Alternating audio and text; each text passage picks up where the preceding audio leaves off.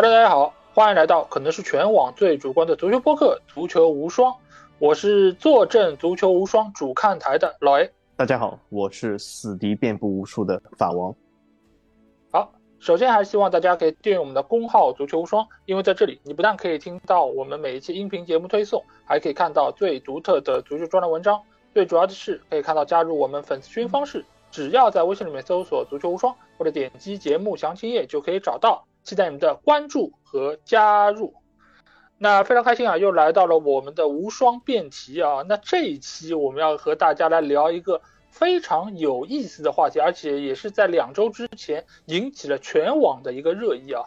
当然，这一事件会引起热议，我本身也觉得挺意外的啊。或许是因为那两个礼拜没有俱乐部的比赛，没有大家可能更关注的滕哈赫啊、曼联这些话题，所以呢，这个事件就引起了很多的关注，而且也是引起了非常大的讨论啊。无论是足球圈内的还是圈外的，很多人都关注着这件事儿。那我觉得正好借这样一个机会来和大家聊一聊这个话题呢，同时也是邀请到了关于这个话题。正反两方的一个代表啊，那首先我们有请正方的代表王旭啊，王旭来和大家打个招呼。啊，大家好，我是一点都不喜欢看中国国家队比赛的中国队的球迷王旭。好好的，这个立场非常的鲜明啊。好，那接下去我们来欢迎的是反方的代表小飞啊。好，小飞来和大家打个招呼。呃，我是社会主义接班人小飞啊。好的，这个称呼我相信在群里的朋友应该一听就知道是哪位朋友。尽管他在群里面不叫小飞，对吧？但是这个标志性的话语一出来，我们知道就是我们群里的标题党大哥。好，欢迎小飞来到我们的节目中啊。那我们这期节目的一个辩题啊，我在这里来说一下啊，就是中韩大战之中穿热刺球衣被打或者被骂。是否罪有应得？那正反双方接着会就这个话题来进行讨论。那在讨论之前呢，照例我会先来公布一下之前我在各个群里面发布的一个问卷的调查结果，来看一看群里的朋友对于这个事件是怎样的一个看法。首先呢，我第一个问题问的是，呃，你是哪一个球队的球迷？这中间我们一共是收到了一百十九个朋友的反馈啊，中间有五十四个朋友，他们表示是中国队的球迷。另外呢，有十一个朋友表示是热刺队的球迷。那还有五十四个呢，是说以上皆不是，就是不是中国，也不是热刺的球迷。这个里面我另外一个选项呢是韩国队的球迷，这里面没有任何的朋友表示自己是支持韩国队的啊，所以这是一这样的一个分布。那第二题呢，就是穿热刺球衣进场被打被骂，谁该为此来负责？那第一个选项就是热刺球迷的责任是占到了中间百分之四十五，就是有五十四个球迷这么认为。那是打人的球迷不对，那中间有十八个朋友是这么认为的，双方都有责任呢，是有三十七票，谁都没责任，那有十票。那在这个里面啊，就是认为热刺球迷占主要责任的这些选票之中，有十九个朋友占百分之三十五是认为他负全责，因为穿了球衣引起了周围球迷的不满，他应该为此负责。那百分之十四的朋友认为呢，是负绝大多数的责任；百分之十六的朋友认为负一部分责任；还有百分之十八的朋友认为是要负少部分的责任啊。所以这个分布相对来说也是觉得负全责的是最多的。那认为热刺球迷和这件事儿无关的这些朋友中呢，有百分之三十八的朋友认为穿衣服是每个人的自由，他没有任何责任。接下去呢，是有百分之十一的朋友认为啊，他穿的是。孙兴民的热刺球衣不是韩国球衣，所以这个事儿是情有可原的。还有百分之十一的朋友呢是认为他是挑衅了，但是呢他也是为了让骂他的人闭嘴，所以这个也是情有可原的。那最后呢还有百分之三十八的朋友认为，就算是孙兴民球迷穿个球衣表达下支持也没有太大的问题啊。所以基本上我们看到，就绝大多数朋友呢还是会。呃，支持他穿这个球衣进场是不合适的这么一个立场。那在哪些方面可以做得更好呢？啊，得票最多的是在就是售票的分区方面是可以有提升的空间。同时呢，就是安保在介入方面应该更及时的能够参与到其中，化解他们之间的矛盾啊。所以基本上。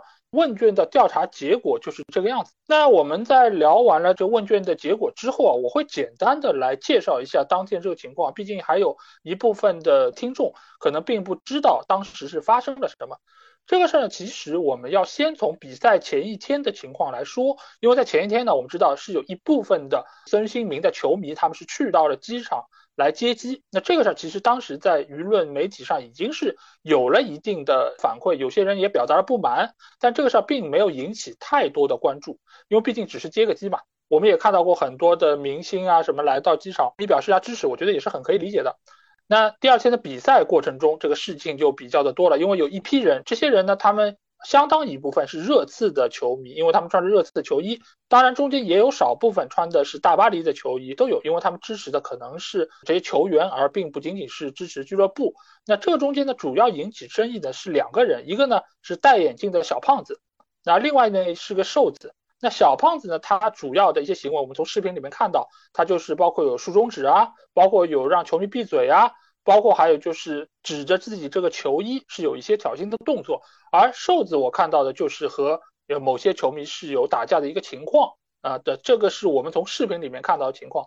那在赛后呢，其实还有另外一个所谓的自媒体啊，他是叫峰哥的一个人，他是采访了当时的一对夫妻。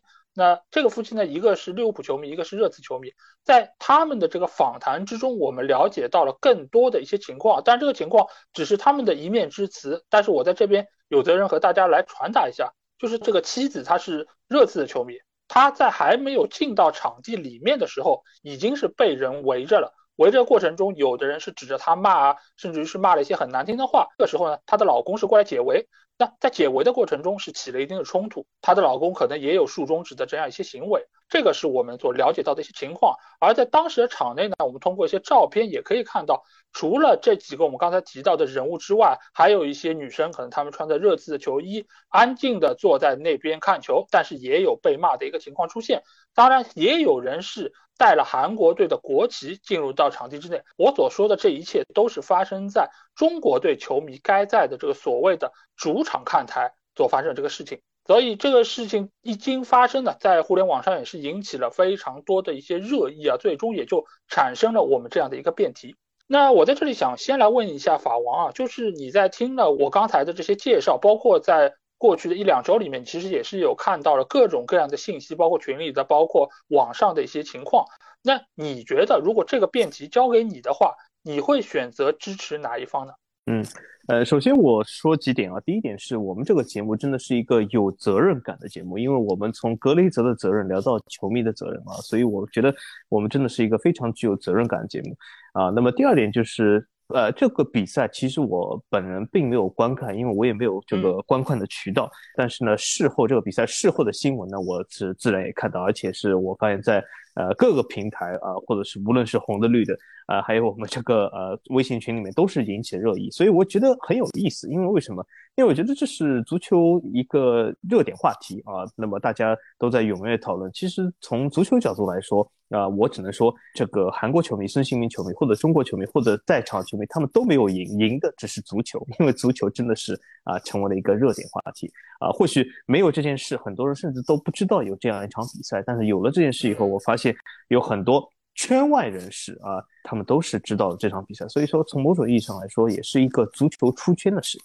那么说到这个我的观点或者是我的看法呢，首先我这里要说一下，就是我们等下两位老师，你们在这个辩论的时候，千万不要顾及我的观点或者是我的看法，我的看法观点只代表我个人啊，代表我本身，而且有可能是完全错误的。从这个社会角度来说哈，那么我的看法是什么？就是这个其实是一件很简单的事啊，我只想用一句话总结，就是什么？每个人都有爱你自己想爱的东西的权利。只要你不去干预到别人啊，或者是你可以爱自己的东西，但是你不能阻止别人去爱别人爱的东西啊。这个东西听上去有点像绕口令啊，其实其实很简单，就是你爱中国队也好，爱泰国队也好，他爱韩国队也好，他爱这个什么热刺也好，对吧？无论什么热刺冷刺，他只要是喜欢，他在观看比赛的时候没有，比如说站起来啊挡住你的视线，他在观看比赛的时候啊没有什么啊让吃的东西啊扔在你身上。对吧？就没有干扰到你观看比赛。那么他爱他的，你爱你的，啊，不是就好了吗？你管他身上穿了什么衣服，挥了什么旗帜，只要这个旗帜没有追逐你视线，对吧？这个旗帜上印的是米老鼠也好，印的是呃这种什么太极八卦也好，呃，有问题的吗？啊，我感觉没问题。我这个人呢，其实也是非常喜欢去现场看一些体育比赛，各种各样体育比赛啊，包括足球在内。那么在很多体育比赛里面，我发现。很多这样的球迷都是混合坐在一起。比如说我去看过网球比赛啊，对吗？纳达尔球迷和这个德约科维奇球迷坐在一起，对吧？坐在我旁边就是纳达尔球迷，或许我并不支持纳达尔，对吧？他穿一件纳达尔的衣服，或许啊，当然我也并不一定知道这是纳达尔衣服，但是我也没有让他 你把这衣服脱下来啊，我是喜欢。德约科维奇的，你把这纳达尔衣服脱下来，对吧？我没有要求他，因为为什么？他这件衣服也没有影响到我啊，那么他也没有强行把这衣服套在我身上。那么从这个角度来说，所以他没有干扰到我啊，因此我也不干扰他啊。同样来说，我去看电影的时候，对吧？我发现有的这个电影的粉丝会因为，比如说支持 Joker 啊，Joker 在打蝙蝠侠的时候啊，欢呼去，但旁边蝙蝠侠的粉丝并没有告诉这个酒可的粉丝说，哎，不行，你不能这样干啊，因为我们喜欢蝙蝠侠，这里是蝙蝠侠球迷区啊。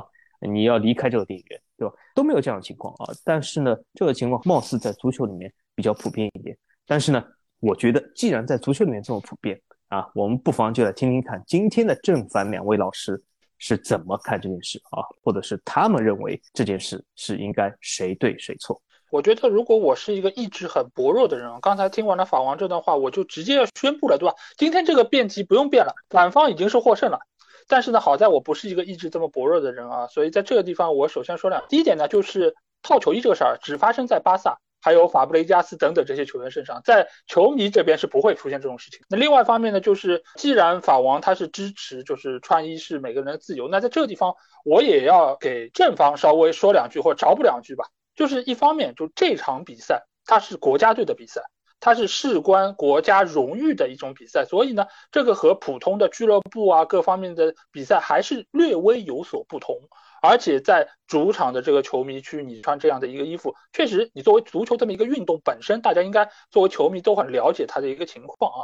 所以我个人觉得，在这个情况之下。穿热刺队的球衣确实是容易引起一部分球迷的反感啊，所以这个时候呢，那我就站在法王的对立面，我是支持正方的这么一个观点。那接下去呢，我们就会来听一听双方辩手对于这个辩题的一些看法。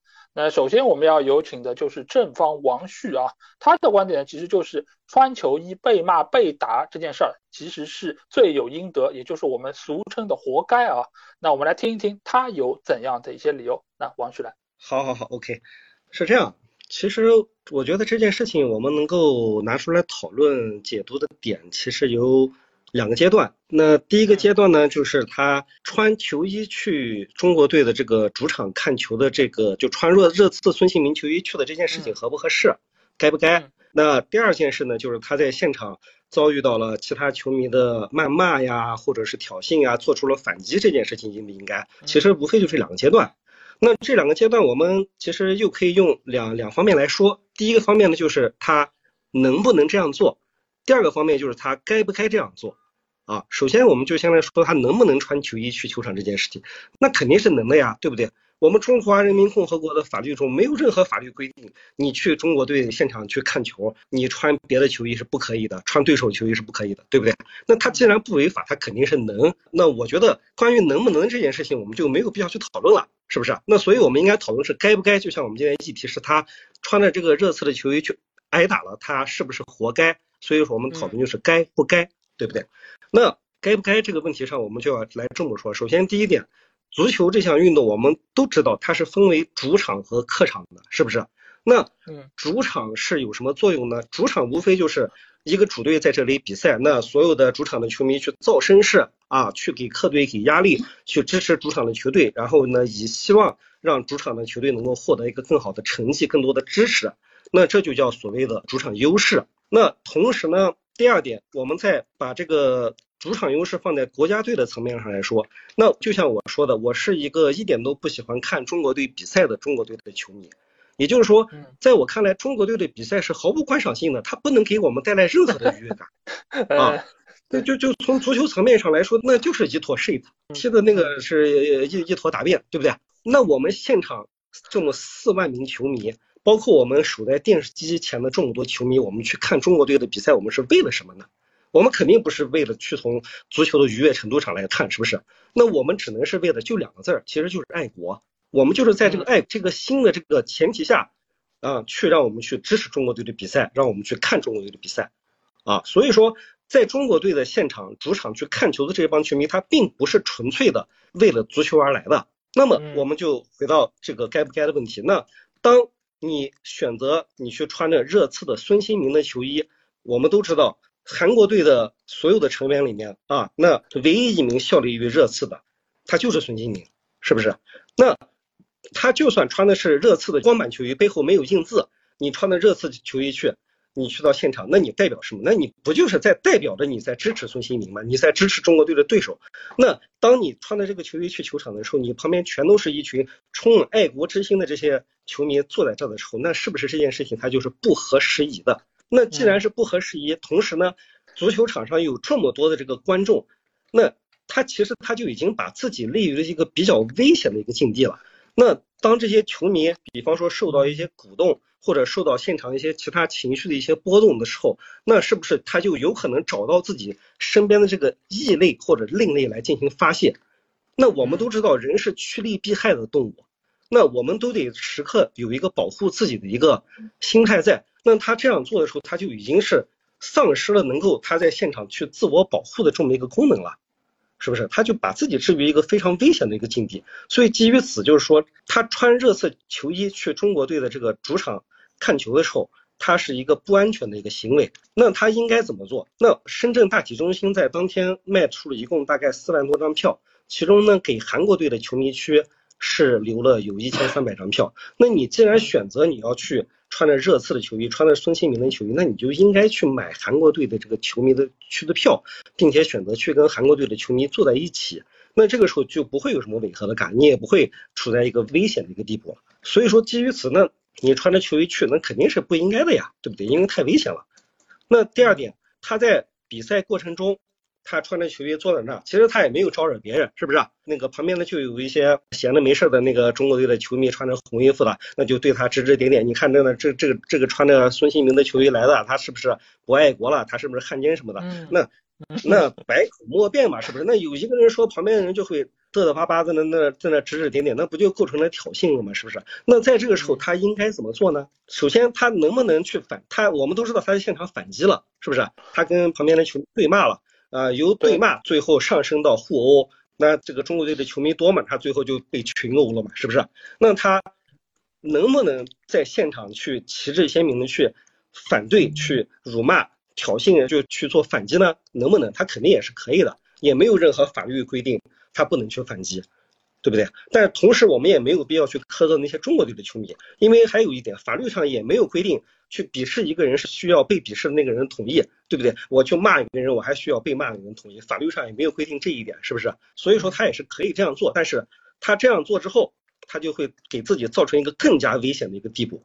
那所以就他还是他不应该这么做。就当他受到旁边的中国队球迷的辱骂的时候，你说白了就是夹着尾巴做人，是不是？那你不要去反击，你看到场上看到你的孙欧巴进球了，非常高兴，你心里高兴就行了呀，对不对？你支持的欧巴进球了，你心里就高兴。哎，我我我我我，对不对？他他进了两个球，哇，发挥这么神勇，我我非常高兴，nice，非常棒。对，赛后我想办法找他去要个签名就完了嘛，是不是？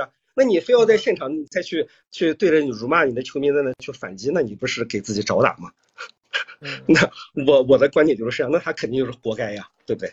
好，那基本上正方已经是把他的意见表达的比较充分啊。那接下去我们就欢迎反方的小飞啊出场，你可以发表一下你对于这件事情看法，同时呢也可以反驳一下刚才正方王旭的一些观点。好，那接下去我们把时间交给小飞。呃，首先我觉得这个事情是吧，打人这个事情我肯定觉得我觉得是不对的哈，这是我的一致的一个观点。然后我想说一下这个事情，我觉得最基本的一个点是什么呢？其实就像跟法王之前说的一样，是吧？我是一个人，我穿什么衣服，我喜欢哪个队，那是我自己来做主的，对不对？那这是第一点。那哪怕是一个日本队来了，是吧？我穿着日本队的队服我去，我觉得都没有任何的问题。然后另一个。点是什么呢？刚才那个呃王旭有提到是吧？那个是分了区的，对吧？分了客场和主场这个球迷区。当时呢，那个热刺球迷他坐到了主场中国球迷的那个区域里边，所以呢，他的选择是不对的。那我觉得这个也不是问题，为什么呢？因为他首先他没有表明他去，我相信他不会说啊，他没有绝对不会表明我是去支持韩国队的，对不对？啊。那另外一个原因是什么呢？他去了之后，哪怕我就是一个孙兴民的球迷，同样我也是支持中国队的，甚至我不支持中国队都无所谓，我只是一个普通球迷，我只是去看球的，我刚好坐在了那片区域里边，对不对？好，那这个时候他为什么会？有很多人说他在挑衅中国球迷，我觉得最根本的原因是什么？哈，是他坐进去之后，有很多人在指责他。那很多人肯定会抱着这个爱国主义啊，要教育他，认为他穿了这个孙兴民的球衣啊，一个韩国人的球衣，棒子的球衣是吧？你他妈红领巾都白戴了，你这个属于是吧？中国队的比赛是吧？你红领巾白戴了嘛？啊，你怎么能是吧？做汉奸呢是吧？肯定又要指责他，我相信是绝对是要指责他，然后他才做出反击。刚才王旭也说了是吧？在这个时间点，你应该怎么样？低调做人，对不对？我相信他也低调做人，他也很难受啊。但是呃，有一点，我觉得他没有必要去压抑，为什么呢？当他喜欢的是吧？孙兴民进球之后是吧？我觉得他完全可以肆意的庆祝，而且还有一点是什么？我觉得他这个时候是吧，站出来还敢这么肆意的庆祝，我就是非常佩服他。为什么？他这个相当于是什么？虽千万人，吾往矣。这种决心，我觉得呃，必须给他点赞，知道吗？啊，那至于打他是吧？我觉得这个点，我觉得怎么说呢？我觉得这个是呃，完全是不正确的。为什么说是不正确的？即便是在中国球迷看来，是吧？你做错了事情，你应该把球衣脱下来或者怎么样，但是你也不能够去伤害别人的身体。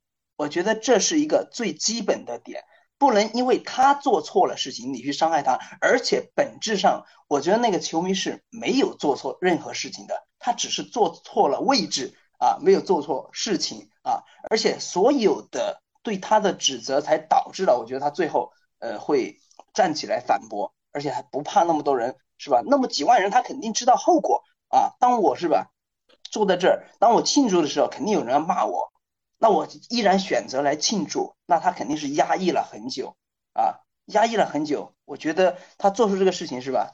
哎，是没有任何错误的啊。而打他那些人，我觉得呃很多人其实是被某种主义是吧？给他裹挟啊，裹挟起来。当然，你说在那个环境当中，如果我去到现场的话，呃，我觉得这个人是吧？呃，他的爱不是被任何人定义的啊，他是主观的爱啊。我爱中国队也可以，我他妈中国人，我爱日本队也没有问题，对不对啊？这个是没有任何问题的。但是到那个现场去，我相信绝大多数人是吧？可能平时不看球，但当时看见有一个人穿着孙兴民的球衣。穿着啊韩国队的球衣，那肯定都会被裹挟着去指责他。但是大家应该想一下，人家爱一个东西是吧？你有什么资格去指责别人？你有什么资格让别人脱下球衣？你没有任何资格。而且他没有主动来冒犯你，我相信啊，他没有主动冒犯你的情况下，你凭什么让他把球衣脱掉？对不对？而且还是当着他老婆的面呢，一个男人光着身子，都在暴露在几万人的这个视线之下，你想一下，是多么尴尬的一个事情，对不对？这就是我的一个观点呢。好，那基本上反方的这个观点也已经表达的很清楚了。那我相信在这个时候呢，王旭肯定也有很多话要说，要来反驳小飞的这些观点。那我们来听一下王旭怎么讲。好的，其实很多东西不能说是反驳吧，就是说我们这是一种。沟通聊天，不是聊天的形式啊。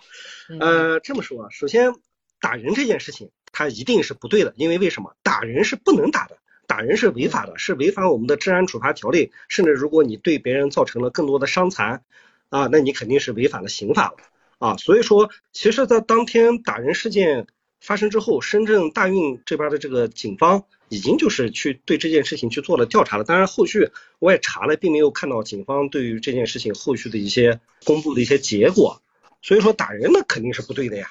但是我话说回来，就是其实当天去看球的那四万人，你说他有多少是真正的足球迷？他是真正为了足球而去了？真的很少很少，基本上都是纯粹就是哦，这是有中国队的比赛，甭管这是足球的，还是这是排球的，还是乒乓球的。其实这很多人他都会去，只要有这个条件的，他都会去现场去看的。他其实这只是一种纯粹的支持我们自己的国家，而不是而不是说我我是纯粹的就是为了支持我们这个中国的这个足球踢得特别好看，你再支持中国的国家队这么多年了，这个这个踢的这个什么样，大家都看得到啊。所以说现场的那个情况就是他这名球迷他在不合适的地方做了不合适的事情，最终导致自己处于这个危险的这个地步。所以说这名球迷本身呢，还是他最合适的方法，他就是应该去到。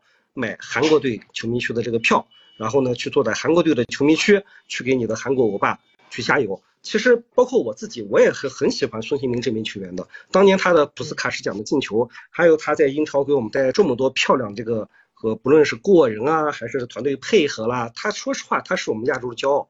但是放在国家队的层面上，我就是不能支持他，因为我只能有一个祖国，就是中国，我就只能去支持中国队。所以说，现场这些球迷打人是不对的。但是现场去鄙视这名球迷，你甚至有一些言语上的挑衅，我觉得这个东西是无可厚非的。还是这句话，因为没有任何法律规定，我鄙视这个人，我需要这个人的同意；我骂这个人，我需要这个人的同意，是不是？那你可以来回击来骂我，但是最终如果是动手了，那打人的这一方他应该去付出相应法律上的这个代价，我是这样认为。所以说这件事情打人是非常不对的。但是这名球迷自己做的不合适的事情是在先的，就是我非常不认可这名球迷的行为，但是我也不能为这些打人的这些中国球迷去叫好，啊，因为双方都有错，但是更多的这个错的在先还是这名球迷的这里，我是这样认为。好，那感谢王旭的这个看法啊，那接下去我们让小飞再来回应一下对方的这些观点。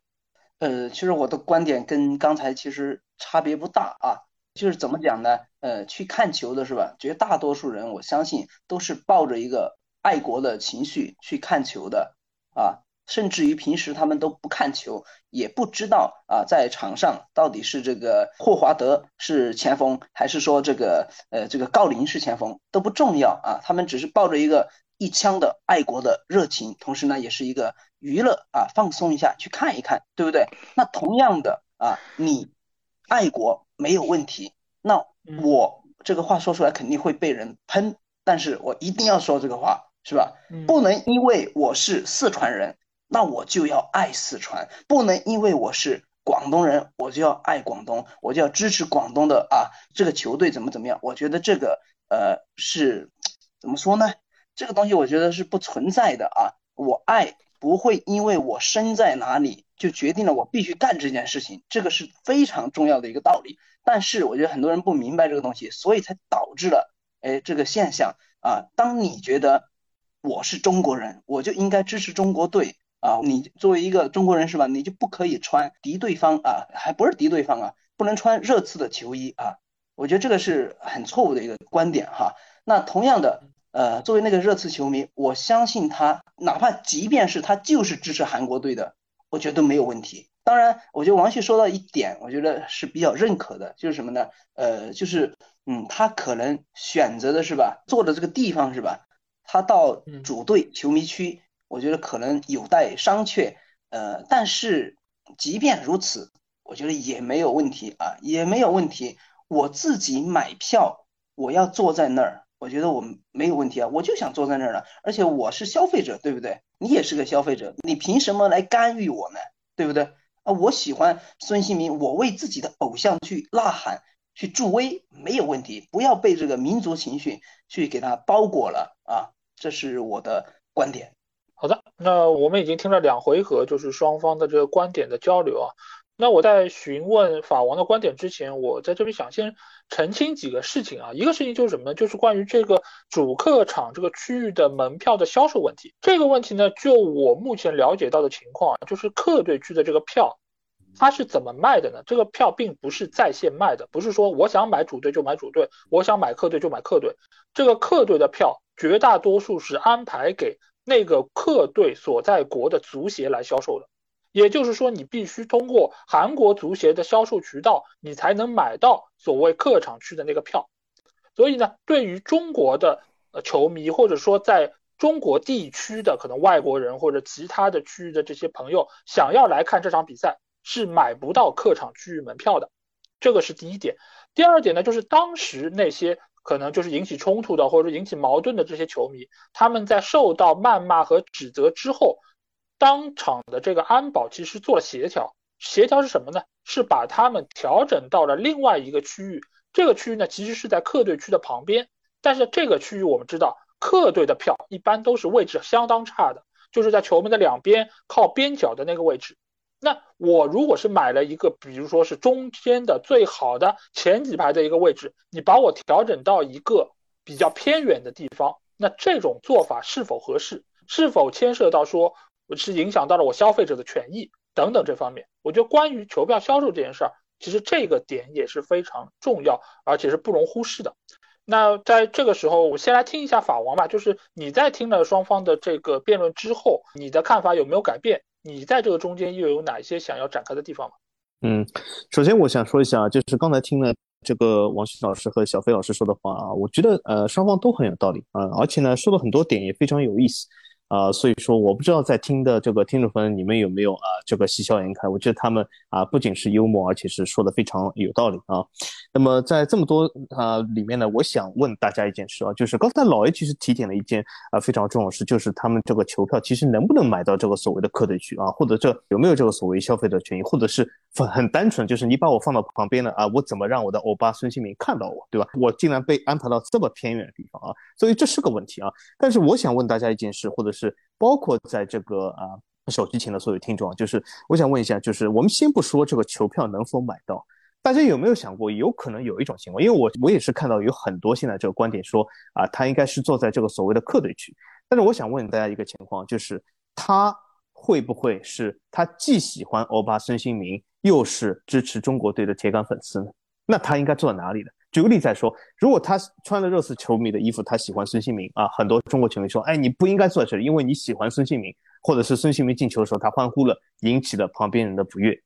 但是如果你把他调整到韩国球迷区，但他又是喜欢中国队，吴磊进球的时候他也要欢呼去，那么韩国球迷也说，你不能坐在我们这里，你看你吴磊进球的时候，你你看你让我们不悦了。那么我想问一下所有的听众，那像他这样人应该坐哪里？他你看。主队说不行，你让我不悦；客队说不行，你让我们不悦。那我我这个这么可怜的这个，而且我是出了这个呃这么多票价的人，我我应该坐哪里？因为我又喜欢中国队，吴磊进球我非常的爱啊，孙兴民是我欧巴对吗？是我哥哥，他进了球我也是非常喜欢。那怎么办呢？或者是那些小女孩，对吧？小女生她们喜欢李刚仁，哦，我也很喜欢李刚仁，长得挺好看，对吗？但是我或许也很喜欢中国队，我也有很喜欢这个叫什么韦世豪，对吗？我我也很喜欢韦世豪，那怎么办？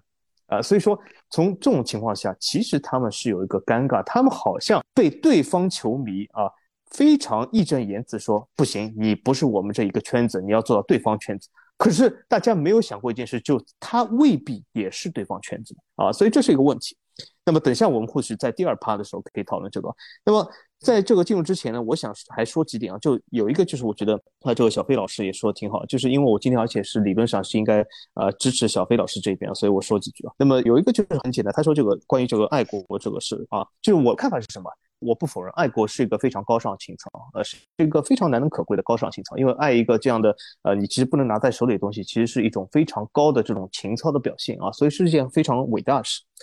但是从另外角度来说，爱国是一件伟大事，但是你也要允许有人不去爱这件伟大事，对吗？因为爱不爱是大家个人选择。就举个例子来说，我们小飞老师要接班这个社会主义，但你也要允许我们王旭老师不想接班社会主义，对吧？当然有可能，我只是猜想，对吧？所以说，从这种角度来说，他接不接班，对吧？是他自己的啊看法，他或许想，他或许不想，对吧？你不能因为你想接班，你就要逼所有人接班，或者。你不能因为你爱国了，你非常爱，你必须要逼所有的人要爱，你觉得要爱一样的东西，对吧？举个例子来说，我最喜欢的一个 NFL 球队叫新英格兰爱国者，你看这个名字，你看多爱国，爱国者，对吧？但是新英格兰爱国者这个赛季两胜九负，对吗？被打了满地找牙。难道我作为新英格兰球迷，我可以说，你看你们竟然赢我们，说明你不够爱国？你看我们是爱国者啊，你敢赢我们，对吧？没必要嘛，因为你喜欢爱国者，他喜欢牛仔，他喜欢老鹰，对吧？各喜欢各的，你继续爱国，对吧？而且我也承认爱国是一个高尚情怀，对吧？那你继续高尚下去，但是你也要允许别人不去这个高尚，对吧？所以说从这个角度来说，我觉得爱什么东西，那就看什么啊。爱了，那就去买票。他们所有的，我敢肯定啊，刚才王石老师讲的有一点也很有道理，就是什么呢？就是他们都买的票，都去了表达了自己一种爱。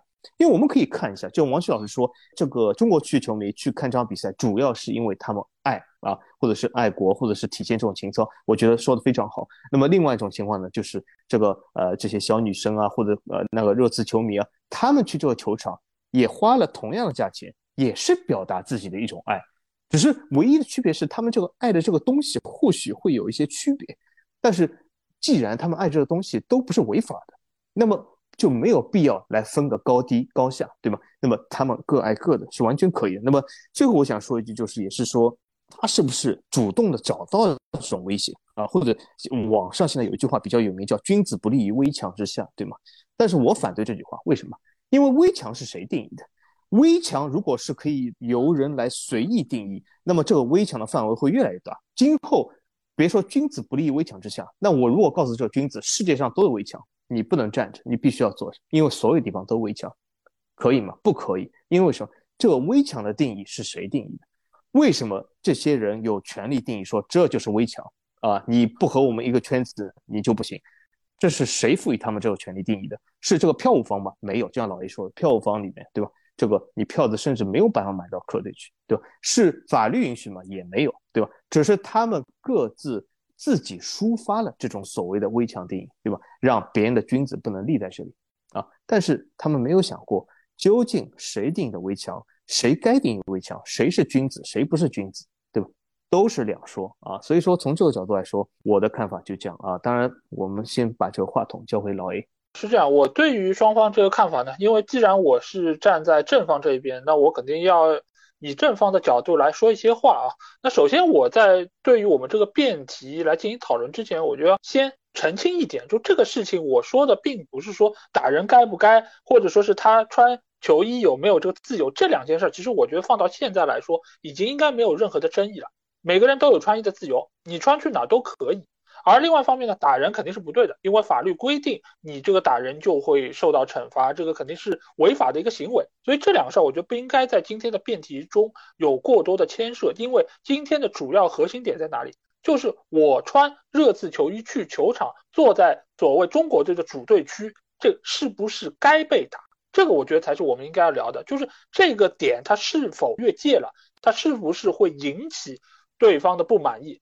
对方穿着热刺的球衣来到主队区，这个动作，我觉得这个中间是有不合适的地方的。因为我们很熟悉一句话吧，在足球方面来说，就是足球就是现代没有硝烟的战争。那既然是战争，尤其是这种国家队的比赛，就是一个你死我活的一个状态。尽管我们知道中国队和韩国队在实力方面是有本质差距的，但是即便如此。输人不输阵，对吧？我们即便实力不如你，但是在该有的气势上，我们还是要拿出自己的意见，呃，拿出自己的观点，拿出自己的态度，这我觉得是没问题的。那在这个情况之下，作为其他的中国人，穿着对方球员所在俱乐部的球衣出现在赛场之上，那很容易被大多数的中国球迷有一个概念是什么？就是我们中间出了叛徒，对吧？这个我相信这句话在最近的舆论圈也很常被看到。既然你是中国人，你就照理来说应该支持中国队。那你穿着对方的衣服，算是怎么个情况？而且我们在现场也看到了一件事情，就是有另外几个是穿着热刺球衣的球迷。哎，一打听发现对方是韩国人。哎，人家韩国人穿着热刺球衣坐在中国的主队区，没事啊，而且还和周围的球迷也是聊得很开心，然后关系很好。那这个是为什么呢？因为对方是韩国人，对吧？他穿这个衣服就合适，即便他坐在中国的主队区，只要你不挑衅，你不什么孙兴民进球的时候就欢呼雀跃等等，那大家也不会拿你怎么样。那反观就是这样一个穿着热刺球衣的中国人，引起了中国球迷的不满意，而且他在遭受到一些谩骂的时候，他进行了反击，那这个就相当于是在原有可能不大的火苗上又浇了一桶汽油，那整个这个气氛就变得不对了。那所以在这个情况之下，他有没有更好的选择？或许他确实没有办法买到客队区的门票，但是在这个情况之下，我相信啊，如果他和安保人员及时的沟通，意思说我在这边被骂了，或者说我在这边不受欢迎，你能不能够帮忙给我换个位置？因为如果不换位置，很有可能引起这个冲突进一步的爆发。那在这个情况下，尤其在我们这个整个大环境都是要以和谐为主的一个大环境之下，那我相信安保人员应该会想办法协调，包括把它协调到那个相对比较偏远的位置来看这个比赛。这个其实还是有一些可以操作的空间，或者说有一些协调的办法在其中啊。所以在这个情况之下，我觉得确实是不太应该。而且，就像很多的。比如说，所谓的俱乐部球迷里面也有很多卧底，对吧？他们去到客队的主场，或者说甚至是坐在对方的主队区，他怎么办呢？他在外面再穿一件衣服，对吧？我的内心是爱孙兴民的，但是我的外面呢，包着可能是中国龙的外套。那在这个情况之下，我就做一下遮掩，或者说做一下妥协，那能够让我看到我的偶像，也能够看到中国队的比赛，那不是两全其美吗？那但是他们有没有为此而做出努力呢？没有做出任何的努力，对吧？所以在这个情况之下，我觉得还是有一些不妥当，或者说有待改善的地方在其中。好，那在我和法王都发表了一些意见之后啊，那接下去要进入到自由辩论环节，那双方就刚才这个意见可以进行更加畅快淋漓的沟通。那这边我们要不就先让王旭开始吧？啊，好，感谢老 A。其实。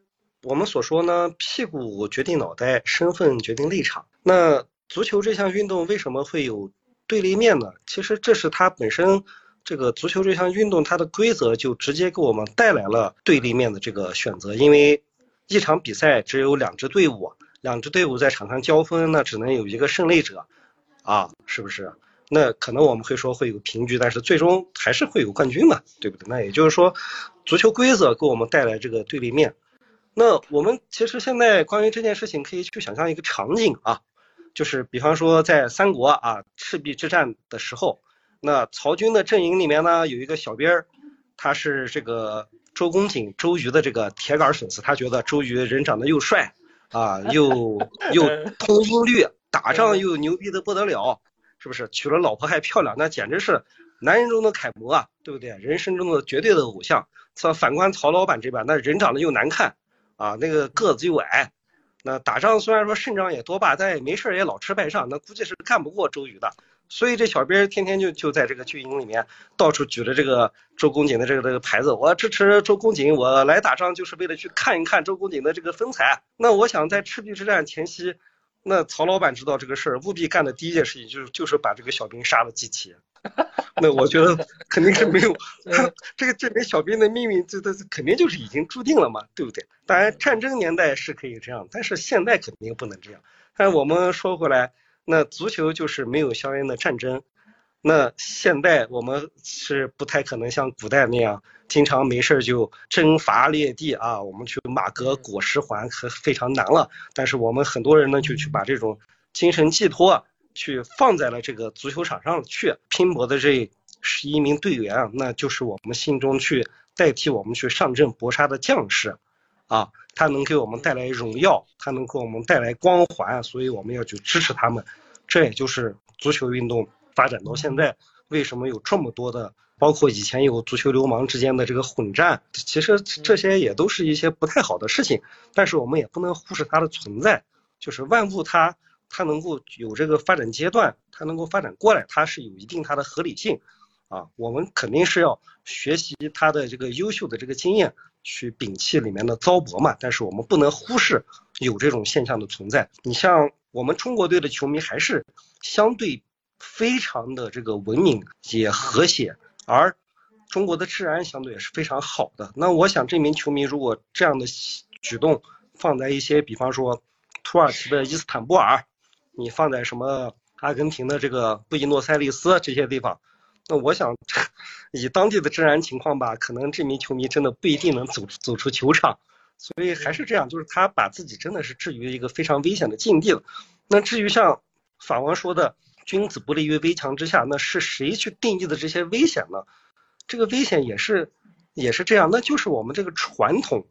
足球的这个运动，这个传统一步一步去定义下来的这个危险，那我们进入现代社会了，依然在很多现场的比赛中，我们没法去摆脱这个传统给我们带来这个束缚。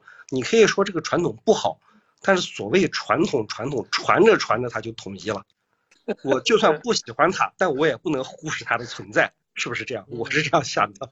呃，我觉得这个王老师说的是吧？我觉得很多都是正确的，确实是啊。但是呃，首先第一个，我觉得要纠正的一点是什么呢？我觉得这个足球是吧？它虽然是个比赛，但它本质上我觉得是一个体育运动、娱乐运动，它没有天然的，就是说啊，要把这个分成敌对的双方啊。我觉得这是第一点。然后还有一个就是什么呢？呃。以前不是经常有人说嘛，啊，足球无关生死是吧？足球高于生死，或者是呃，把足球定义的是吧？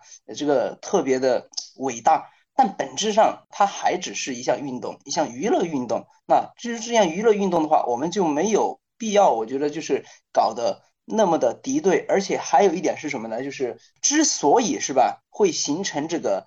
敌对的双方会形成剑拔弩张，会有客队球迷、主队球迷会呃磕的这么死。我觉得很大的原因是因为呃媒体的一个引导，然后才会导致这么一个现象。那当然除了媒体之外，是吧？嗯，到国家队层面的话，那可能与国与国之间哎的一些怎么说民族情绪这么一个引导，让大家形成了敌对。那这是第一点。第二点，我觉得是什么呢？刚才王老师有谈到一点，是吧？有一个小兵，是不是啊？他是什么？身在曹营心在吴啊，他怎么样？他本来是曹操麾下的一个小小将、小兵，对不对？结果啊，整天在这个呃军营里面啊，拿着偶像周瑜的这个海报到处跑，对不对？啊，这个肯定是要被曹操给杀的。为什么呢？这是什么？这个叫吃饭砸锅，对不对？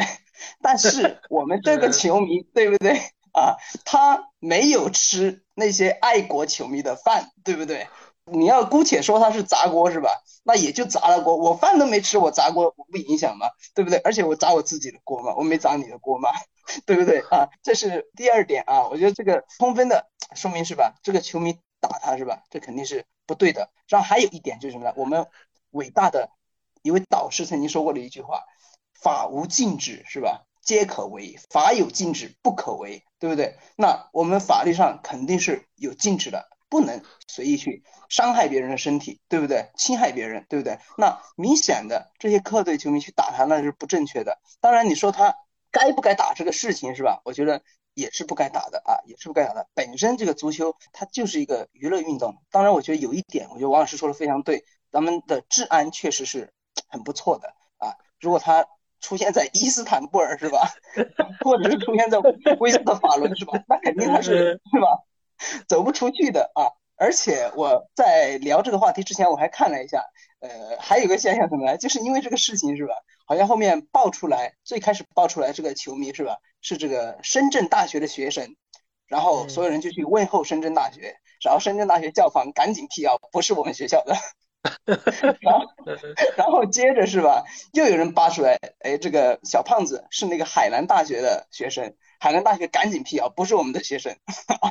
怎么说呢？就搞的是吧？大家好像把这个本身来讲是一个体育运动，都是一个买票进去的一个消费者，最后因为某种情绪被裹挟的很多方都是担惊受怕的啊。而这个足球本身，它始终是一项运动。我觉得我们不应该就是说带着某种情绪，是吧？把这个事情看得有那么的重啊，这是我的观点。其实足球本身它是一项运动，这句话本身它是没有问题的。但是我们不能忽视一点是，足球这项运动最初是从英国发源起来的，那逐步蔓延到欧洲大陆。也就是说，足球现在的重心从欧洲到南美这两个地方可以说是应该是发展的最好的嘛，对不对？那这两个地方，它从足球最初它开始发展的时候，足球在当地其实不光是一项运动，真的，足球在当地已经形成了一种就生活方式。那为什么我们会说，呃，英国有这么多德比啊？那个小的不能再小的那个村子镇子都都能冒出来个什么德比？因为足球这项运动在英国它刚开始发展的时候，那没有职业足球员，都是业余的。大家你是这个工厂的。啊，组了个队儿出来踢了。那你是这附近住的几栋楼的这个小区的居民啊，组个队儿出来踢了。那最终大家不断的踢友谊赛啊，然后最终在同一个区域呢，就通过各种球队里面决出了最好的，逐渐就形成了一个相对偏就能走向职业化体育的这么一个俱乐部啊，像我们英国这些俱乐部不都这么来的嘛？你像切尔西是切尔西区的，是不是？还有像阿森纳，他是他能代表某个区的。那谁能在这些区里面能代表这个区来出来踢球呢？他本身，那他就需要在这个区里面，他形成一个强大的，就比如就是这个队伍，他要成为最强，他就得击败很多其他这个队伍，那最终他才能够去。真正成为代表这个这个区的这个俱乐部的这个形式存在的这么一个球队，这就是其实最初的所谓的这些德比呀这些对立的这些来源。所以其实这项运动最初它在英国它发展的时候，它就并不是一个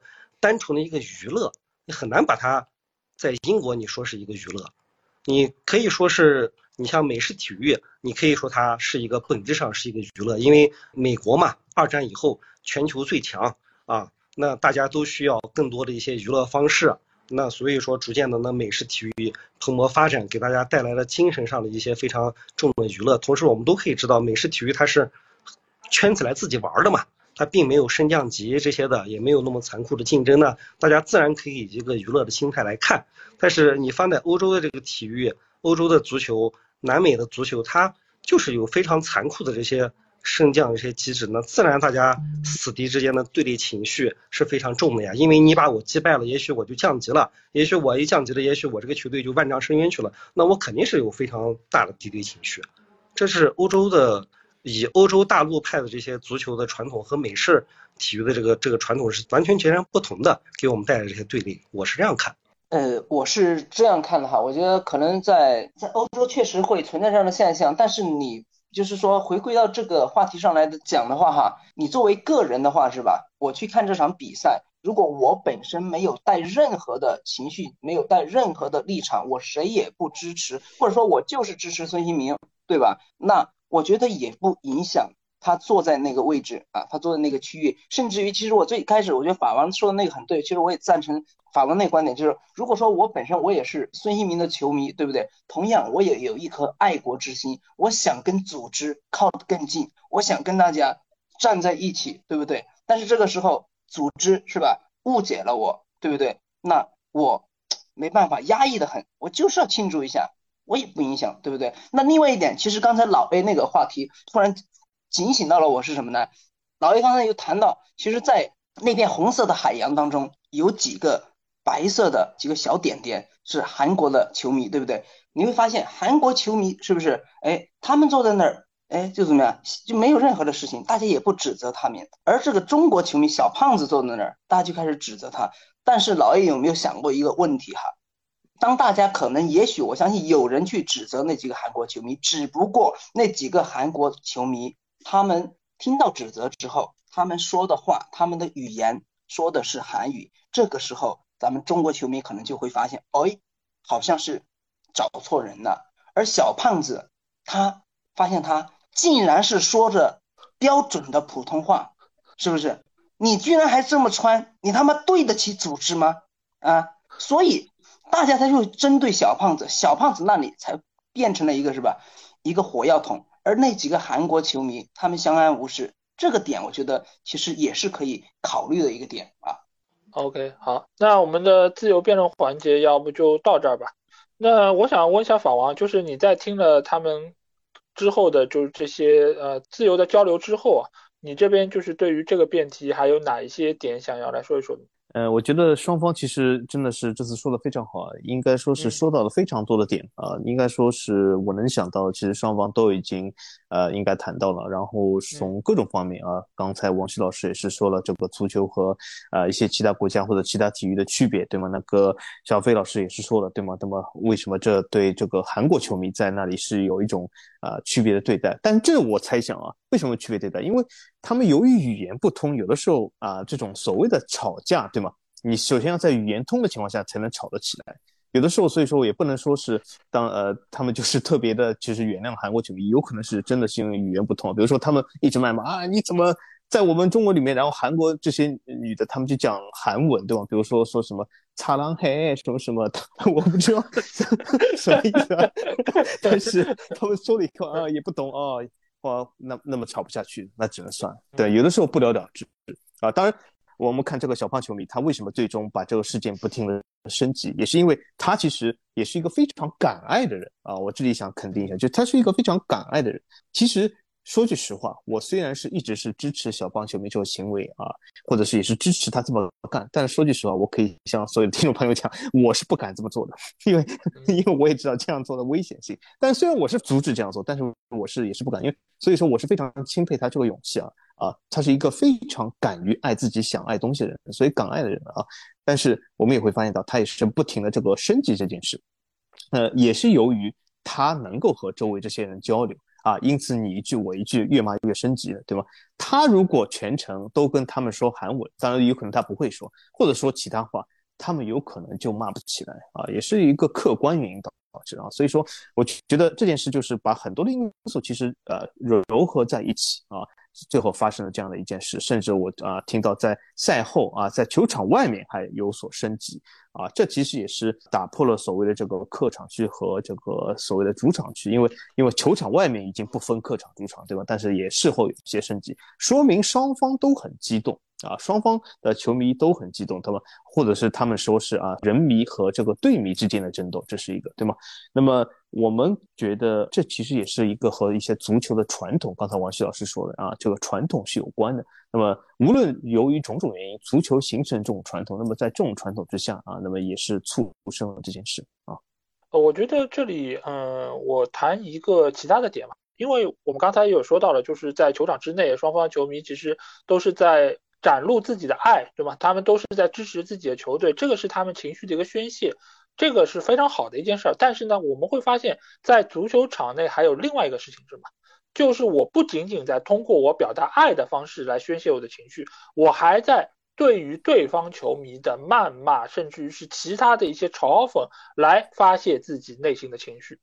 那这个其实是两种独立的这个情绪都在同时的产生，而为什么？中国球迷在面对韩国穿热刺队球迷的这个情况之下，没有办法能够继续下去。一方面当然是像刚才法王说到，就是语言不通，我鸡同鸭讲，他甚至都不知道我在说什么。那这个谩骂，那怎么能够继续下去呢？那我的效果又是不是能够达到呢？显然就达不到了。那这个事情也就拉倒了，对吧？另外方面，当然我也听到有些人说啊，可能就是我真的要动手打韩国人，那这个属于外交事件了，这个就升级了，对吧？这可能他们衡量了一下，嗯。那好像我也承担不起，所以我就不打了。但是我更大程度上认为，这个是对话没有办法继续下去造成的这一点。那换一个观点来说呢，就是他们的这个，我想要在你身上发泄，我要在你身上就是完成我的这个情绪的一个展现的这个过程，没办法能够实施下去了。那这件事情也就不了了之了。而在面对小胖子的时候，对吧？首先就是我发泄了。而且这个时候我们还发现一点，就一开始他可能不不是整个看台的球迷都在骂他，而是有一开始有零星的几个人。但是呢，我们知道集体无意识，在这个情况之下，越来越多的人发现，哎，有一个人骂了，那我们也是赞同他的呀，我们也就站出来骂。那这个时候就会越聚越多，而且当人积聚到一定程度的时候，你再骂他，你再打他，就有了某种合理性，对吧？因为大家都有一个所谓的理由。而在这个情况之下，小胖子他居然还敢反击。那就更加有了道理，说我能够更加肆无忌惮的对你施加压力，我来对你发泄。那这一步步的事情就是这么升级出来的。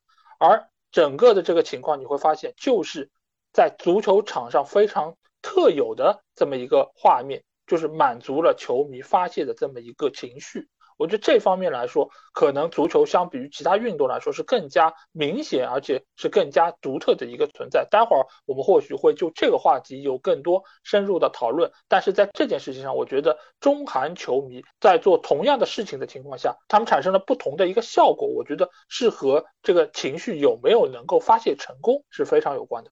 那在辩论的最后啊，让正反双方再进行一个总结吧，就是都互相两三分钟的时间。来简单的总结一下你们刚才的这个观点。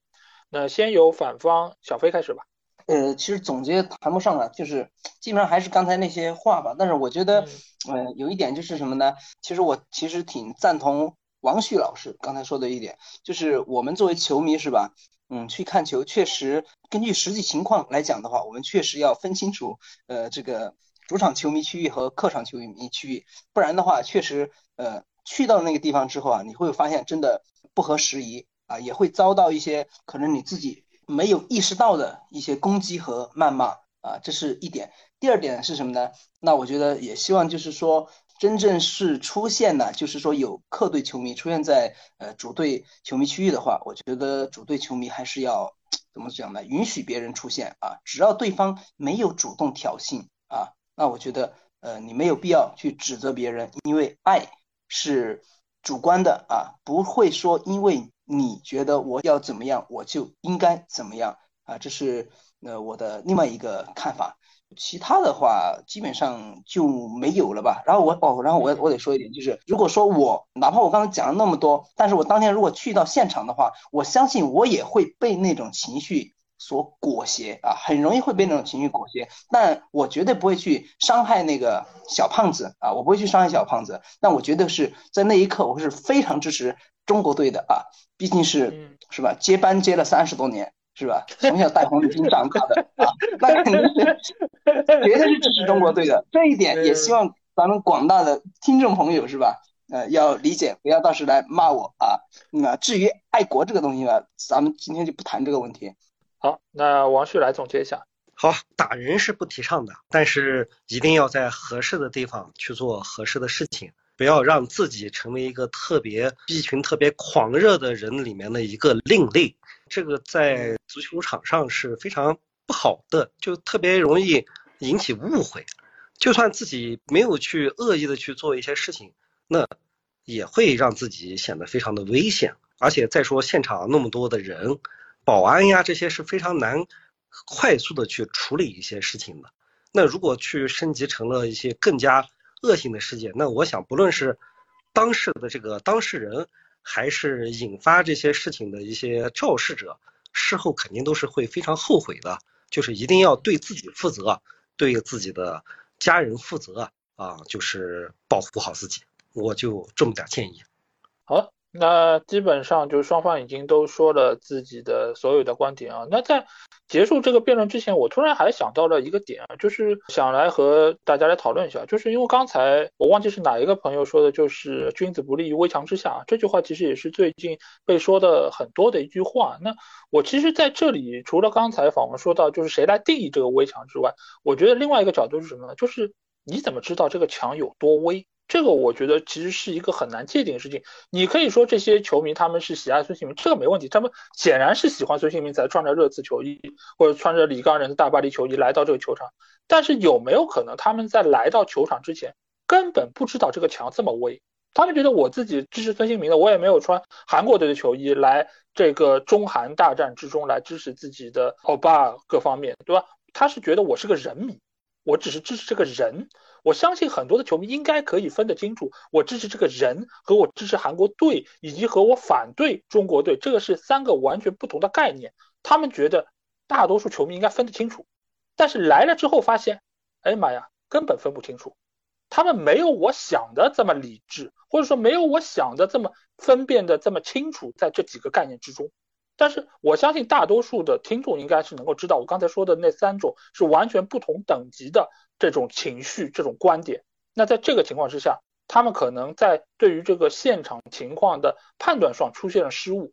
那他们来到这边受到了谩骂，他们是没有办法一时接受这样的一个局面的。那在这个情况之下，甚至有些可能敢恩敢恨的小胖子，他就做出了反击。那这个情况之下，那造成了就是到底这个危墙该负这个责任，还是我这个君子该负这个责任？所以在这个情况之下，我觉得打人肯定是不对，这个我们已经是达成了一个共识。但是在这个情况之下，这个墙是不是不该这么危？而这个危和不危，到底谁该来负责？君子是到底不该站在危墙之下，还是该有人出来来把这个危墙变得不危，变得牢固，变得不会砸到任何人？不只是君子的问题，我觉得这个事儿可能才是在未来一段时间基于这个事情是值得讨论的一个情况。那我不知道，就是其他几位对于这个看法怎么看？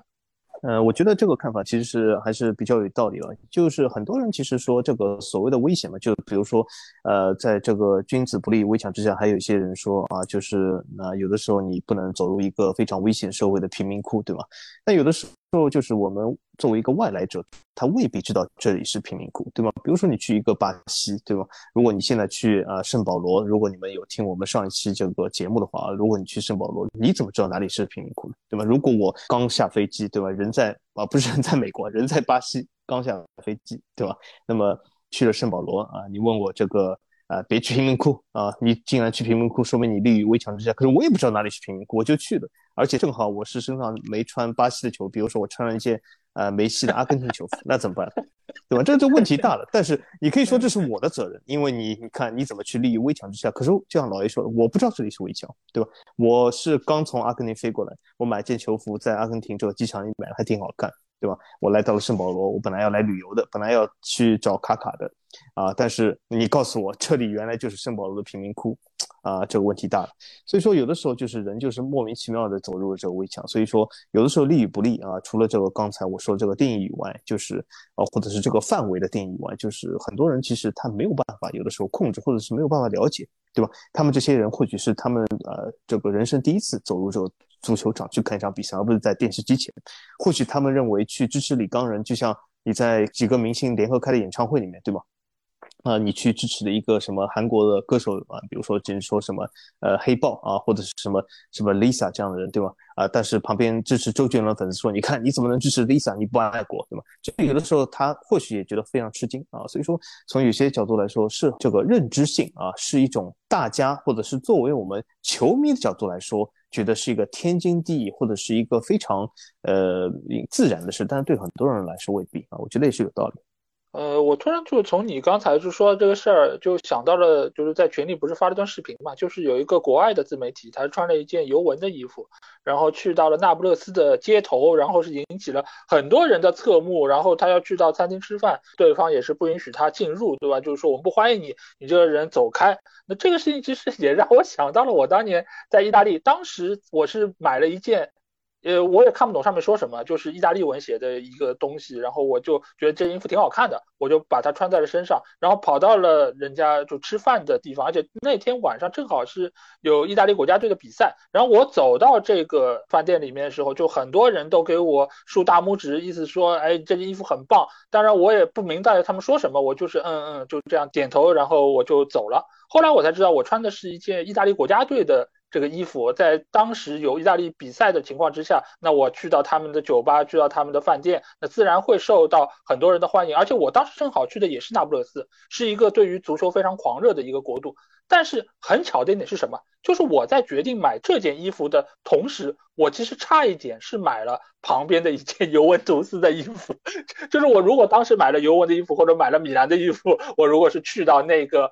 饭店里面，我很难想象我会遭受到怎样的一个情况。或许我也是在不明就里的情况之下就被人骂了啊！所以这个事情，我觉得也正好是和今天这个事情是有呃很多雷同的地方，同时也是呃可能要引出我们接下去要讨论的一个话题啊，就是为什么死敌文化在足球中如此盛行，但是在其他的运动中是比较少见。因为刚才法王也有提到，比如说网球，比如说 NBA。甚至像 NBA 这种，其实也是有很强的身体对抗的这种，也是两个球队之间 PK 的这种运动，为什么却没有像足球这样有如此敌对的一个文化？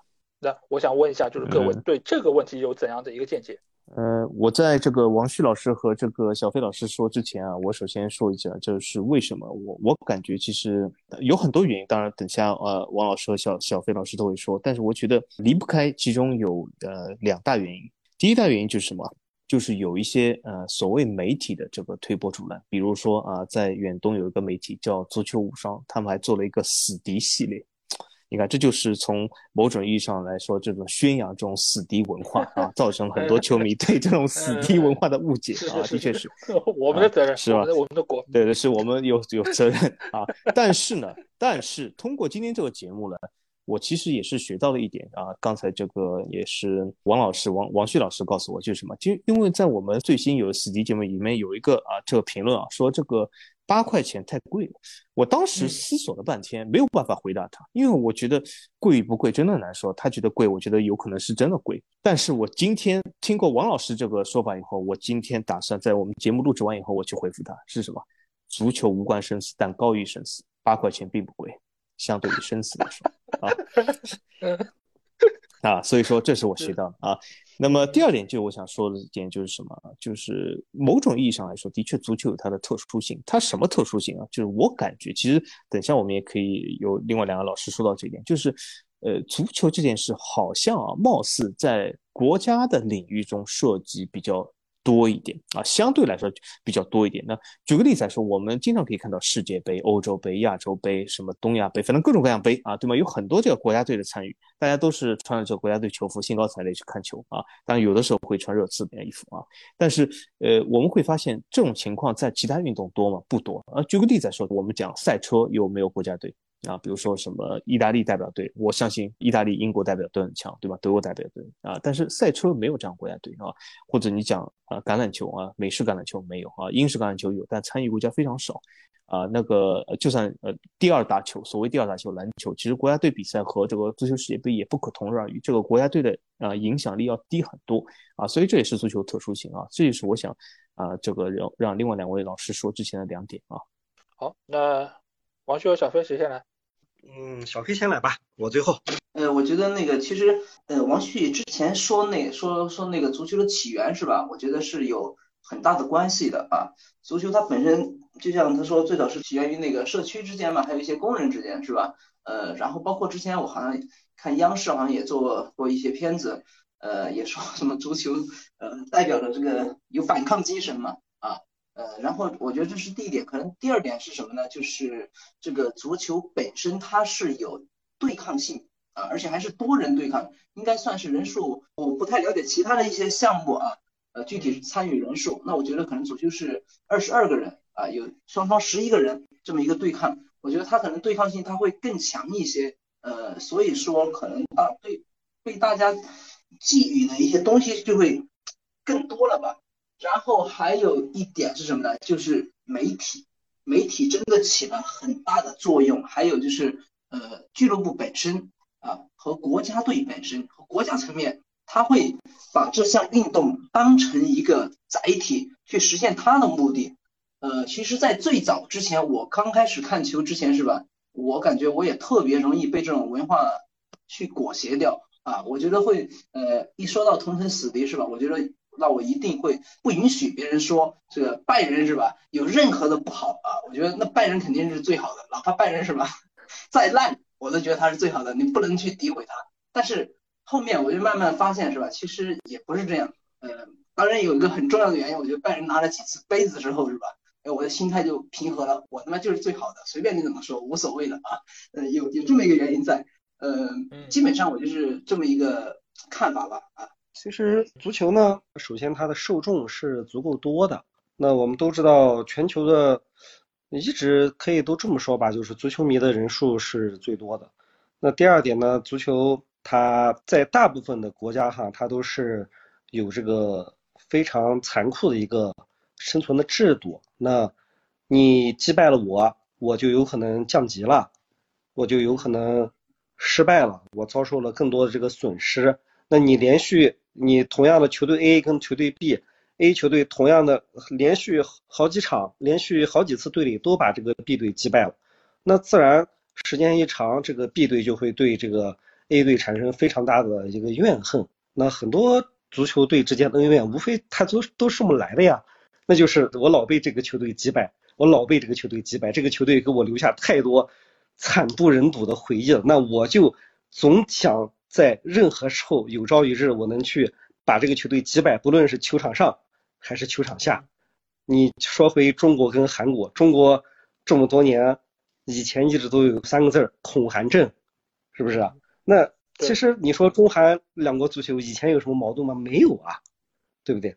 自从韩国队日常去凌虐中国队之后，中国队就总想在韩国队身上出口气，所以现在其实中韩之间也有一些足球上的一些。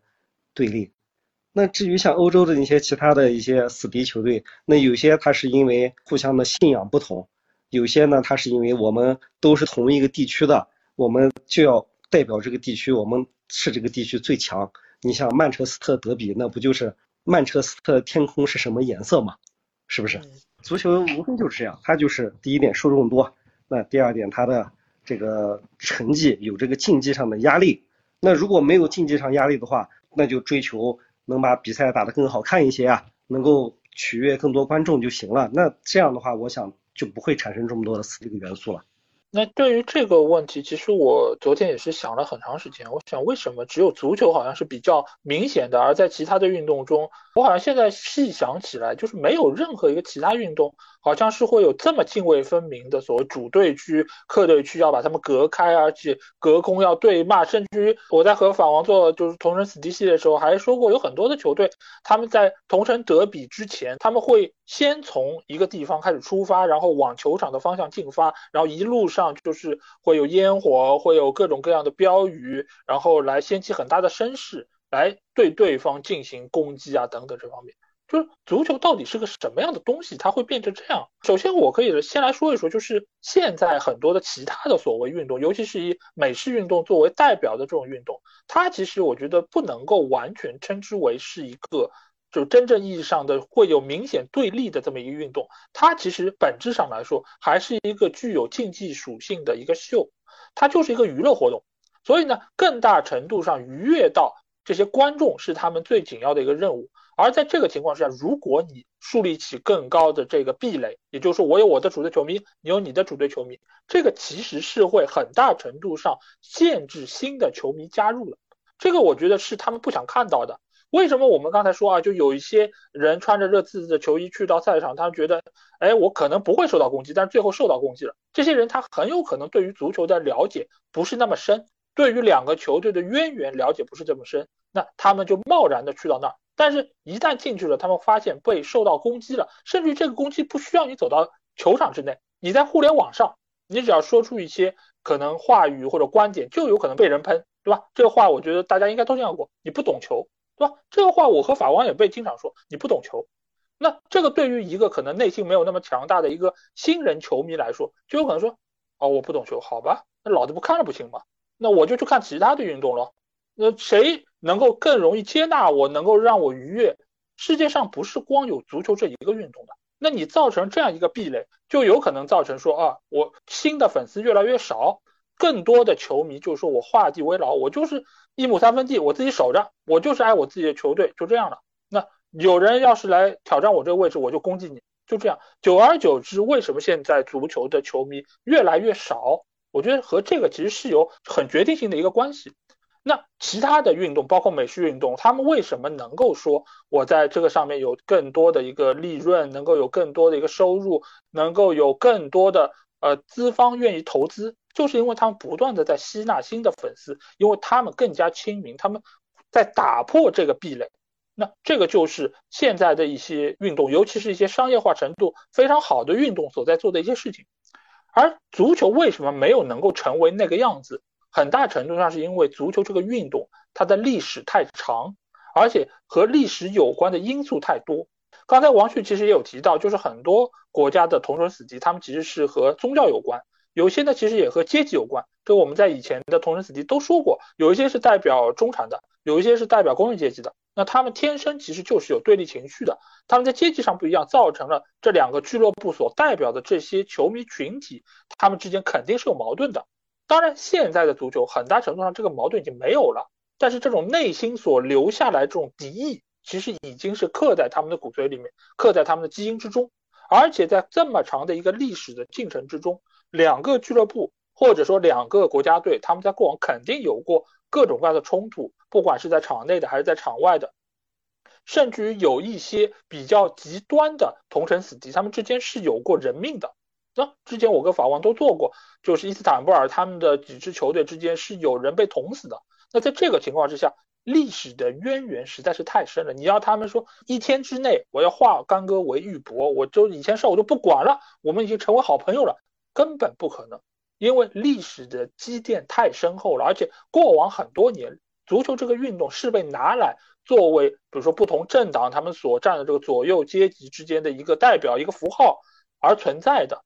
包括还有有一些球队，我们对吧都知道，他们可能是独裁统治者手上的一个工具。那在这个情况之下，你怎么指望他们和死敌之间的关系能够一夜之间就消除？所以，足球已经没有办法改变这一切。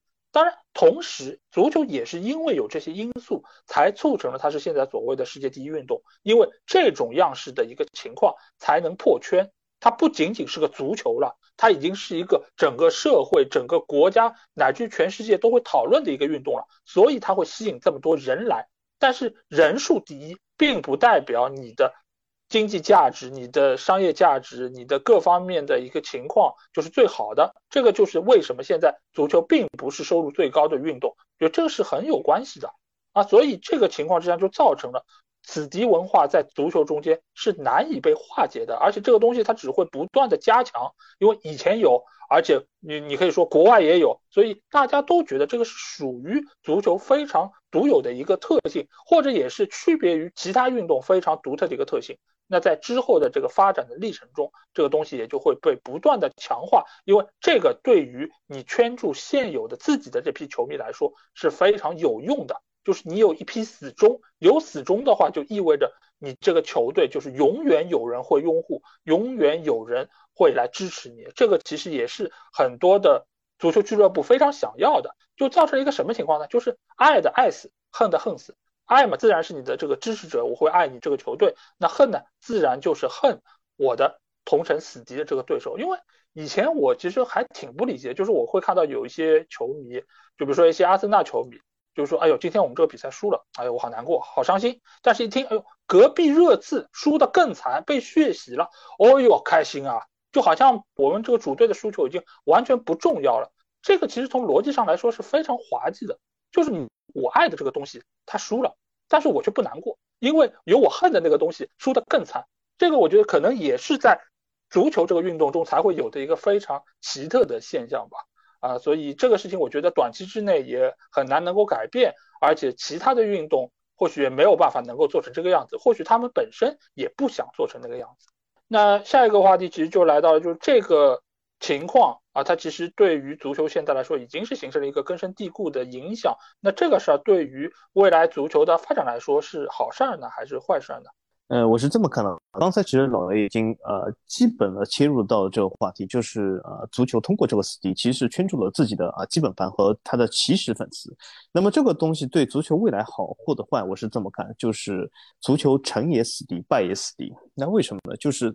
啊，足球刚才就是老 A 已经讲了，从它的起源开始，它就是通过这样的死敌文化啊，能够圈住当地的一批人，让他们不要啊去啊支持另外的，比如说该社区的啊，刚才王旭老师讲，比如说该社区的其他球队，或者是隔壁社区球队，因为这样我这个球队才有我的基本盘，然后随着这个基本盘的不断扩大啊，增加他们的忠诚度，因此培养这种所谓的死敌文化，然后到最后啊，这个死敌文化牵涉到了其他很多的呃恩怨、历史恩怨啊、国家恩怨，或者是其他各种各样的东西啊。形成这样的东西啊，但是也形成了一个闭环，就像老 A 说的，就是很多人他很难加入这个所谓的闭环，而且很多人由于不了解这个闭环，很有可能做错一件事，让他们这个闭环人所排挤啊。所以说从这个角度来说，其实啊，他成也死敌，败也死敌。因为为什么？因为我们。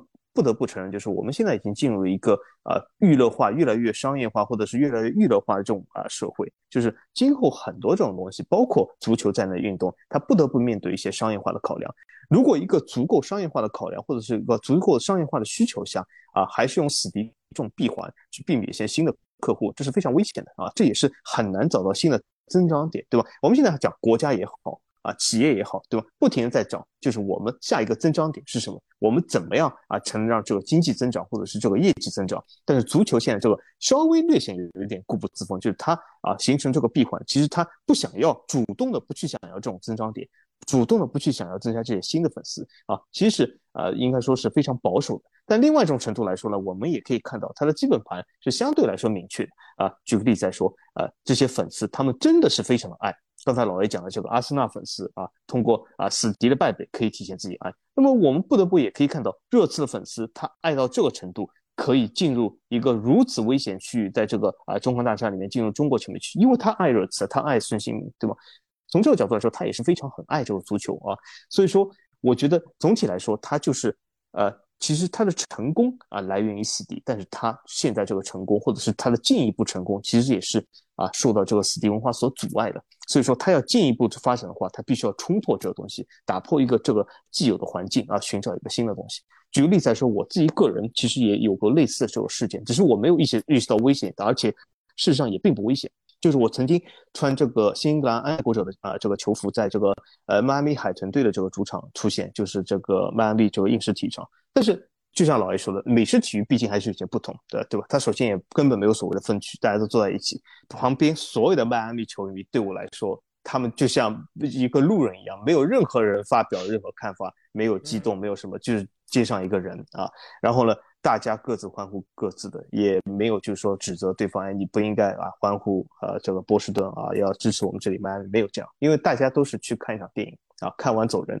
啊。当然有的时候呃这个球队成绩稍微差一点，或者是在场面落后的话，有的时候会提前走人，因为为什么啊？等等下停车场出去车也很多啊，所以说这的确是一场秀，这不一定是足球必须要发展到的一个状况，或者是最终的结果，但是这。的确也是足球今后需要考量、需要冲破自己或者打破自己。如果足球想进一步发展的话，对吧？今天这个我看到一个新闻，皮克也讲了，对吧？足球现在要面对年轻人的一种新的需求啊！年轻人现在这一代年轻人的需求和三十年前、五十年前、八十年前的那几代年轻人或许已经有所不同了。通过这个死敌，能不能拉到更多的年轻人来过来，阻止别人爱一件别人爱的东西？我不知道今天这件事对很多年轻人来讲有没有说服力，因为我们现在足球里面来讲，就是我们在宣扬一种什么东西啊？就是你去到一个球场，你必须要尽可能的一切阻止其他不是你这个圈子的球迷爱他们东西。比如说我们在德比的球场，在死敌球场，经常会发现双方互掷东西啊，双方吵架斗殴啊，对吗？座位什么扔来扔去，这样东西其实就是鼓励啊，你去阻止别人爱。对吧？其实这个韩国队也是，就是为什么这么多人他们义愤填膺的站起来？为什么他们觉得站起来是对的？其实这背后有个原因，就是他们认为他们有责任去阻止别人爱他们的一个东西，而去需要爱他们所爱的，因为它是一个异类，我们有责任要去消除这个异类。但是有的时候我们想，为什么要消除这个异类？社会的发展难道不就是因为有异类，有不同的声音吗？啊，所以这是我的看法。其实这件事儿，我觉得还是得看你这个联赛，或者是你这个球队，你现在所处在一个发展的一个是什么样的阶段。那如果你已经是，比方说像五大联赛里面，像英超、西甲这些已经发展到非常顶尖的，或者说像欧冠发展到已经是最顶尖的这么一个同级别赛事的水平里面，那当你发展到这个阶段的时候，你的。更多的注意力本身是应该在足球本身，就是你的技战术打法是否好看，你是否能够取悦更多的球迷，以及能够让更多的就是就让你以前那些历史包袱能够是否能够把这些历史包袱甩开，去迎接更多的资本的进入，去更多元化的一些发展。就如果你已经是处在这个地步的时候。那我觉得以前那些传统的这些什么死敌文化呀，你如何要去给客队的这些球迷去制造压力的这些事情，就已经就不太重要了。在这个时候，其实之前我们前几年一直就以皇家马德里举例啊，前几年一直大家都在说皇家马德里现场的主场球迷其实是非常安静的，就是完全没有其他的一些魔鬼主场的一些那些狂热的氛围，就是皇马的这些球迷他已经。就是因为皇马的地位已经非常高了，就老干部俱乐部嘛，成绩斐然，所以说这些球迷往往他欣赏的是这个足球本身，而不是说这个我要如何去欺辱这个客队这些事情。其实包括你像我们看这几年什么皇马、巴萨、什么皇马、马竞之间的这些对立情绪，其实都已经明显的是在减少了。其实就说明这个俱乐部他已经在去拥抱更多多元化的一些球迷进来。去更专注在足球本身这件事情上，那而如果像一些足球发展比较就目前还比较低端的一些地方，比方说就是就说像我们中国，我们传统的球迷文化都还没有形成，球迷也没有那么对比方说本地球队有那么根深蒂固的知识，那我觉得在这些联赛呢，它就需要去做一些就是拥抱传统的一些事情，啊，去发扬一些这些死敌文化呀。去制造一些球队之间一些恩怨呀，以让这个运动去在我们当地有更多的这个卖点，能够去培养更多的死忠球迷啊，就是一些比较低阶段的一些小俱乐部或者是一些低级别的一些联赛、低端联赛去是应该更多的去发扬这些传统这些东西啊，而更高级别的顶尖的这些联赛。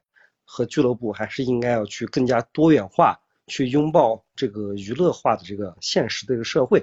我是觉得法王刚才有说是吧？可能他们太传统了。我觉得可能呃是两方面的事情吧。一方面他们想守住一些传统的东西，另一方面他们也想有增长。但是在这两者中间，他们纠结的东西太多了。那我觉得现在的话，如果说你说足球球迷，呃，我我在我看来哈，呃，只会越来越少啊，因为这些传统的东西在的话，死敌文化呀这些在的话是吧？它会让粉丝的粘性是吧？特别是基本盘会非常的稳固，但是随着时间的推移的话，这个基本盘会变得越来越小，因为始终的话是吧？随着新生人口的增长，再加上那些老的球迷是吧？呃，他去世之后，这个群体我觉得会越来越小。呃，为什么呢？因为现在的话就是说，其实之前我们也在群里边有聊过，现在娱乐的东西太多了。像以前的话，最早我们可能就只能看电视。啊，那你我看一场球，我就看九十分钟，我都不会换台。但是现在你让我去看九十分钟的话，我根本看不下去，包括我自己我也看不下去。啊，我可能会哎到群里面来分享一下，是吧？看球这个过程当中的一个感受，那我可能不会盯着电脑或者盯着电视去看的，都不会了。然后另一点就是这个运动本身的话，我觉得它本身现在我给我的感觉就是什么哈？除了看球那九十分钟的一个比赛内容之外，其他的东西太少了，我觉得就是在这个九十分钟当中之内，是吧？或者是说你可以延长时间，或者是把九十分钟给切割切割开，在中间再加一些娱乐性的东西进来，甚至于我之前有在群里面，我就是瞎扯哈，我有有说，那后面可能规定是吧？我多少分钟之内，我必须有一次进攻，必须有一次打门，那这样的话，可能说呃，对于本来不是死忠的，他能看到。很多次的一些打门是吧？他可能会吸引一部分人进来啊，不然的话，我觉得这个运动的话，随着时间的推移，呃，再加上娱乐行业其他的种类是吧，越来越多的话，它只会慢慢的把它给消解掉。那刚才那个王旭有说，呃，其实，在像我们国家这种是吧，可能说一些传统的东西还不存在的情况下，我们更应该去呃把传统给呃做起来，比如说。每个俱乐部的球迷文化，同城死敌文化，其实我觉得这个东西倒是，这个倒是可以的。包括以前很多人有说到北京国安有金嘛，或者怎么样，对不对？其实我最早我都觉得，哪怕那是一种不好的文化，那它也是一种文化，总比没有文化好，对吧？但是现在我就发现，就是确实真正的我们这边足球文化不是那么的强。啊，不是那么强，但是慢慢的话，我觉得也会，它它需要一个过程。像成都的话，是吧？超乎我的想象，因为在我上学那会儿，是吧？呃，那个时候应该叫成都谢菲联，呃，那个时候是免费送票让大家去看，好像是一场保级，但是都没有人去看。但是现在真的没有想到成都会有那么多球迷。那在这个过程当中，呃，肯定俱乐部。本身那包括一些球迷自发的一些组织，他也会去培养一些自己的一些文化，会去吸收传统欧洲传统那些老牌俱乐部联赛，哎，他们那些文化，他把它慢慢吸收过来，这个基本盘我觉得会慢慢就会稳起来，稳起来之后是吧？那你必须得增加这个比赛之外周边的一些东西，你才能让这个。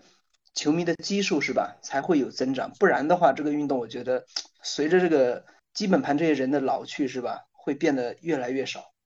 呃，我觉得这件事是这样，因为足球这个运动确实已经是一百多年了，它的整个的发展历程其实也是经过了很多不同的阶段，所以呢，就造成了它在最初的时候需要依靠某些东西、某些概念来积聚一部分的死忠的球迷。那这个情况下，他才能够说啊，我在这个地区，我能够有自己的一个呃鲜明的一个标志在中间。但是呢，你只要是对立，那你就有可能走向极端。那走向极端的一个情况是什么样的？就说明你的这个市场的规模其实不会特别大，因为你对于质量的要求更高了，那你对于数量来说就很难有那么多的人来达到你这个质量。